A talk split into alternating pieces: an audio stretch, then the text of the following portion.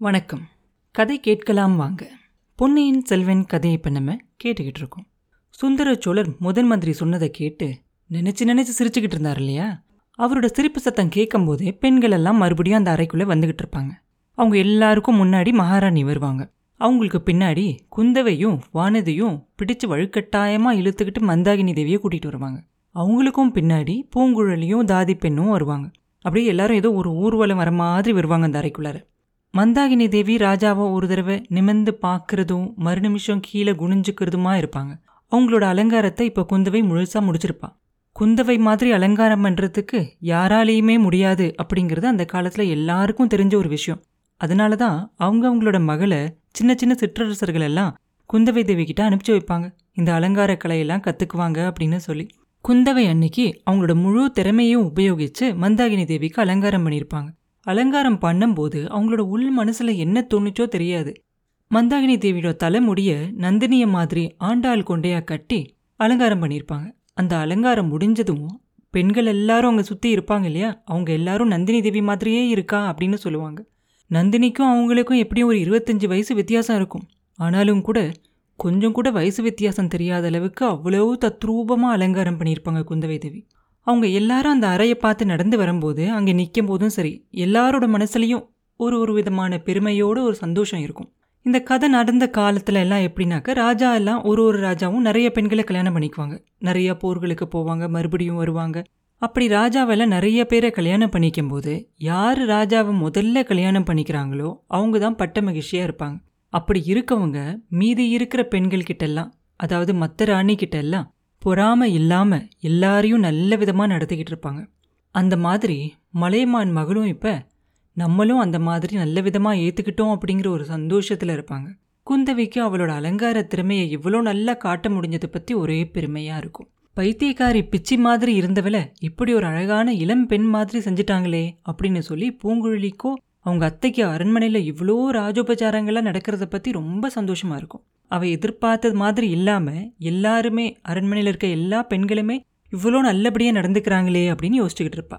இப்படி எல்லாருமே ஒரு ஒரு விதமான சந்தோஷத்தோட அந்த அரண்மனைக்குள்ள வரும்போது சக்கரவர்த்தி அவங்க எல்லாரையும் பார்க்குறாரு அவரோட சிரிப்பு அந்த நிமிஷமே நின்று போயிடும் மந்தாகினியோட இந்த புது தோற்றத்தை பார்த்த உடனே அவருக்கு அவ்வளோ ஆச்சரியமா இருக்கும். அவர் கண்ணை அவராலேயே நம்ப முடியாது. பார்க்குறது உண்மைதானா அப்படின்னு அவருக்கே ஒரு சந்தேகம் வந்து கையால கண்ணை தேய்ச்சிட்டு மறுபடியும் கண்ணை திறந்து பார்ப்பாரு. அப்போ அவருக்கு கொஞ்ச நேரத்துக்கு முன்னாடி முதன் மந்திரி சொல்லியிருந்த எல்லா விஷயங்களும் அவர் மனசில் பதிஞ்சிருக்கும். கொஞ்ச நாளாவே அவர் நடுராத்திரியில் அவருக்கு எதிராக பார்த்துக்கிட்டு இருந்த ஒரு பெண்ணோட உருவத்துக்கும் மந்தாகினியோட உருவத்துக்கும் எவ்வளோ ஒற்றுமை இருக்கு அப்படிங்கிறது அவருக்கு நல்லா தெரியும். அதே சமயத்தில் ரெண்டு உருவத்துக்கும் ஒரு சில வேற்றுமைகள் இருக்கிறதும் அவர் கவனிச்சிருவார். இதில் ஏதோ ஒரு மர்மம் இருக்குது அதை எப்படியாவது ஆராய்ச்சி செஞ்சு இந்த உண்மையை கண்டுபிடிச்சிடணும் அப்படிங்கிற ஒரு ஆசை அவரோட மனசுலையும் வந்துடும் ஆனால் அவருக்கு மந்தாகினி மேலே இருக்க அருவருப்பு மாத்திரம் மாறாது. அதை வெளியே காட்டிக்க வேண்டாம் அப்படின்னு சொல்லி முடிவு பண்ணிடுவார். அனிருத்ரரை பார்த்து முதன் மந்திரி கொஞ்ச நேரத்துக்கு முன்னாடி நான் உங்களும் பைத்தியம் அப்படின்னு சொன்னேன். பிரம்ம பைத்தியம் எல்லாம் எனக்கு தான் அப்படின்னு எனக்கு தோணுது. நாளையிலேருந்து வைத்தியம் நான் அனுப்புறதோட சேர்த்து ஒரு மந்திரவாதியும் சேர்த்து அனுப்பிச்சு வைங்க.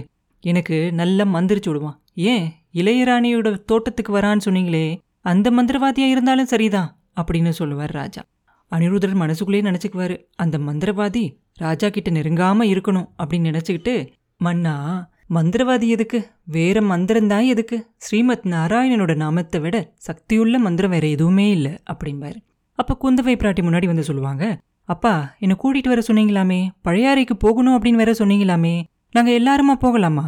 அப்படின்னு கேட்பா சுந்தரச்சோழர் அதுக்கு பதில் சொல்லாமல் முதன் மந்திரியை பார்த்து அனிருத்ரரே நான் என் மனசை மாற்றிக்கிட்டேன் இந்த பெண்கள் எல்லாம் எதனாலேயோ ரொம்ப சந்தோஷமா இருக்காங்க. வீட்டுக்கு ஏதோ புதுசா ஒரு மருமக வந்த மாதிரி குதிச்சுக்கிட்டு இருக்காங்க. இப்ப இவங்களை எல்லாரையும் நான் பிரிக்க விரும்பல. நீங்க கொஞ்ச நேரம் முன்னாடி சொன்ன மாதிரி எல்லாருமே கொஞ்ச நாள் இங்கேயே இருக்கட்டும். செம்பியன் மாதேவி உங்க மேல ரொம்ப நம்பிக்கையும் மரியாதையும் வச்சிருக்காங்க. அதனால நீங்களே போய் நேர்ல அவங்கள கூட்டிகிட்டு வாங்க. உங்க சீடனை நாகப்பட்டினத்துக்கு அனுப்பி வைங்க. பெரிய பழுவேட்டரையரையும் அவரோட இளையராணியையும் உடனே கூட்டிட்டு வர சொல்லி சின்ன பழுவேட்டரையர்கிட்ட நானே சொல்றேன் அப்படிம்பார் ராஜா.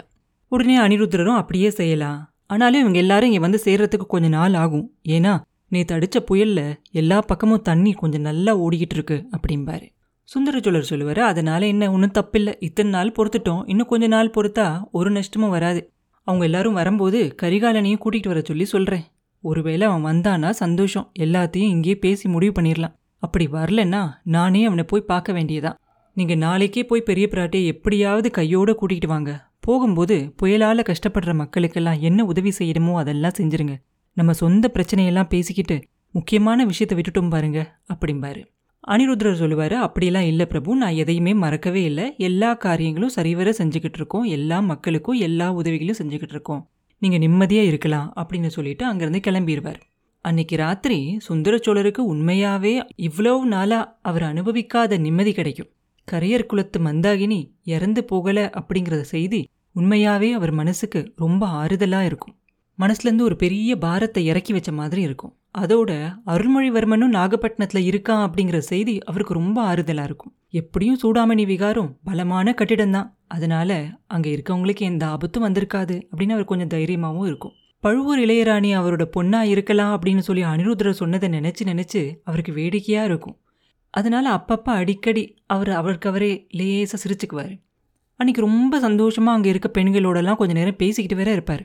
மலைமான் மகளோட கொஞ்ச நேரம் பேசிக்கிட்டு இருப்பார். அப்போ குந்தவையோட அலங்கார திறமையை பற்றி ரொம்ப பெருமைப்பட்டு சந்தோஷப்பட்டு பேசுவார். பேசிட்டு குந்தவை கிட்ட சொல்லுவார் உன்னோட அலங்கார திறமையெல்லாம் இந்த மாதிரி கிழவிக்கிட்டையா காட்டுறது? வானதி மாதிரி சின்ன பசங்க கிட்டலாம் காட்டணும்? அப்படின்னு சொல்லி கேலி பண்ணுவார். அதுக்கப்புறம் பூங்குழலி கிட்ட இன்னும் அருள்மொழிவர்மனை பற்றி நிறைய விஷயங்கள் எல்லாம் கேட்டு தெரிஞ்சுக்குவார். எல்லாம் முடிஞ்சதுக்கப்புறம் பூங்குழலி சுவாமி நான் கோடிக்கரைக்கு திரும்பி போகிறதுக்கு அனுமதி கொடுங்க. நாளைக்கே நான் புறப்படலாம் இல்லையா?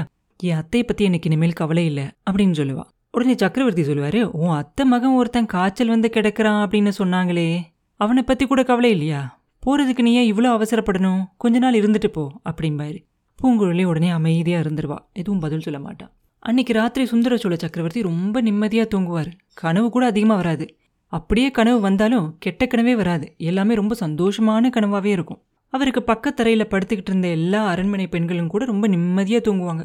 அவங்க எல்லாருலேயும் நிம்மதி இல்லாமல் நல்லா தூங்காமல் இருந்தது மந்தாகினி தேவி ஒருத்தவங்க மட்டும்தான். இன்னைக்கு நடந்த நிகழ்ச்சி எல்லாம் அவங்களோட மனசில் ஒரு பெரிய கிளர்ச்சியை உண்டாக்கியிருக்கும்.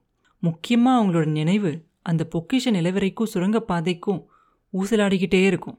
ராவணனோட கையை உடைச்சு அந்த சுரங்கப்பாதையை மூடிறதுக்குள்ளற இவங்க எல்லாரும் வந்துட்டாங்களே அது செய்ய முடியாமல் போயிடுச்சே அப்படின்னு நினச்சி அவங்க மனசுல நிம்மதியில்லாமல் தவிச்சுக்கிட்டு இருப்பாங்க.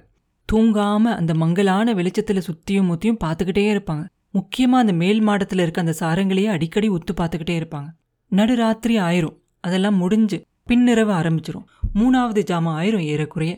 அப்ப மேல் மாடத்துல யாரோ ஒரு தோற்றம் இருக்கிற மாதிரி அவங்களுக்கு தோணும். அது பயங்கரமான ஒரு முகம் அப்படிங்கிறதும் அவங்களுக்கு தெரியும்.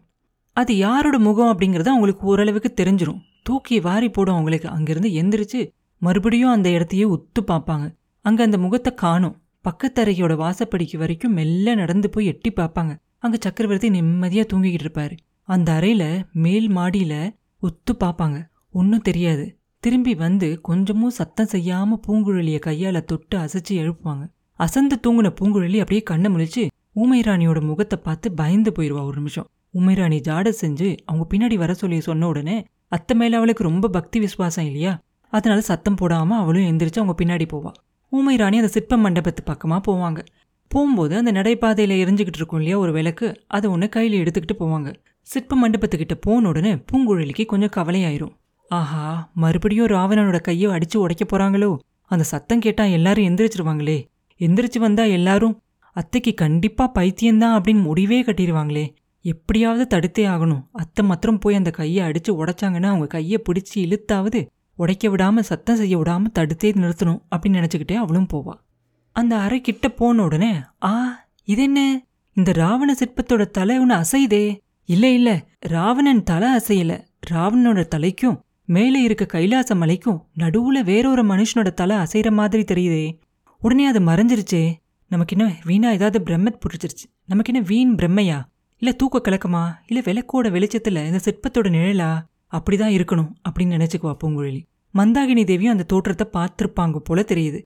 ஆனா அவங்க அப்ப அந்த ராவணனோட சிலையை தான் நெருங்கி போறாங்க. நல்ல வேலையா பக்கத்துல கிடந்த கத்தி மேல அவங்களோட கவனம் போகல அப்படின்னு நினைச்சுக்குவா பூங்குழலி. அவங்க அந்த ராவணோட கையெல்லாம் இருக்கும் இல்லையா? அதை தாங்கிக்கிட்டு இருக்கிற அந்த கைலாசகிரியும் அதுக்கு நடுவுல இருக்கும் இல்லையா? அந்த ஒரு ஓட்டை மாதிரி அந்த இடத்துக்கிட்ட அந்த தீபத்தை கொண்டு போய் காட்டுவாங்க. அங்க ஒரு ஓட்டை இருக்கிறது தெரியும்.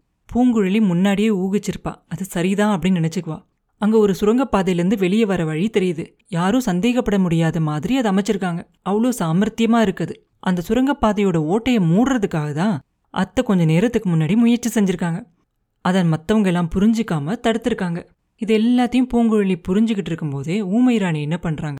மருமகளை கூப்பிட்டு அவங்க பின்னாடி வர சொல்லி ஜாடை காட்டிட்டு கையில் அந்த விளக்கோட அந்த ஓட்டைக்குள்ள சிரமப்பட்டு புகுந்து அதில் இறங்கி போக ஆரம்பிக்கிறாங்க. கொஞ்சம் கொஞ்சமாக அவங்களோட உடம்பு மறைஞ்சிருது. அவங்க கையில் பிடிச்சிருந்த விளக்கோட வெளிச்சமும் மறைய ஆரம்பிச்சிருது. அதுக்கப்புறமா பூங்குழலியும் கொஞ்சம் வெளிச்சம் மட்டும் இருக்கும்போது கொஞ்சம் கஷ்டப்பட்டு அவளோட உடம்பையும் நெளிச்சு வளைச்சு தலையில மோதாமல் அந்த சுரங்க வழிக்குள்ள இறங்குறா. கொஞ்ச நேரத்துலலாம் அவளும் மறைஞ்சிடுறா. அதுக்கப்புறம் விளக்கோட ஒளியும் மறைஞ்சிருது. அந்த அந்த சிற்ப மண்டபம் அப்படியே இருட்டாயிருது. காலையில் மலைமான் மகளும் குந்தவையும் வானதியும் எந்திரிச்சு பார்க்கும்போது ஊமை ராணியையும் பூங்குழலையும் அவங்க படுத்திருந்த இடத்துல காணும். எல்லாருக்கும் ஒரே என்ன செய்யறதுனே தெரியாமல் போயிருது. அரண்மனை முழுசாக தேடுறாங்க. தோட்டத்துலேயும் தேடுறாங்க சிற்ப மண்டபத்துலேயும் தேடுறாங்க. எங்க பார்த்தாலும் அவங்க ரெண்டு பேரையும் காணும். அவங்க எப்படி மாயமா மறைஞ்சு போயிருப்பாங்க அப்படின்னு யாராலையுமே ஊகிக்கவே முடியல. சக்கரவர்த்தி கிட்ட போய் சொல்லலாம் அப்படின்னு போய் சொல்றாங்க. அவர் கொஞ்சம் கவலைப்பட்டாரு. அதுக்கப்புறம் அந்த பைத்தியங்க போய் தொலைஞ்சதே நல்லது. எப்படி தொலைஞ்சா என்ன? அப்படிம்பாரு. ஆனாலும் அவர் மனசுக்குள்ளர இனந்தெரியாத ஒரு கவலையும் பயமும் இருக்கு. அப்புறம் என்ன நடந்துச்சு அப்படிங்கறத அடுத்த பதிவில் பார்ப்போம். மீண்டும் உங்களை அடுத்த பதிவில் சந்திக்கும் வரை உங்களிடமிருந்து விடைபெறுவது உண்ணாமலே பாபு. நன்றி.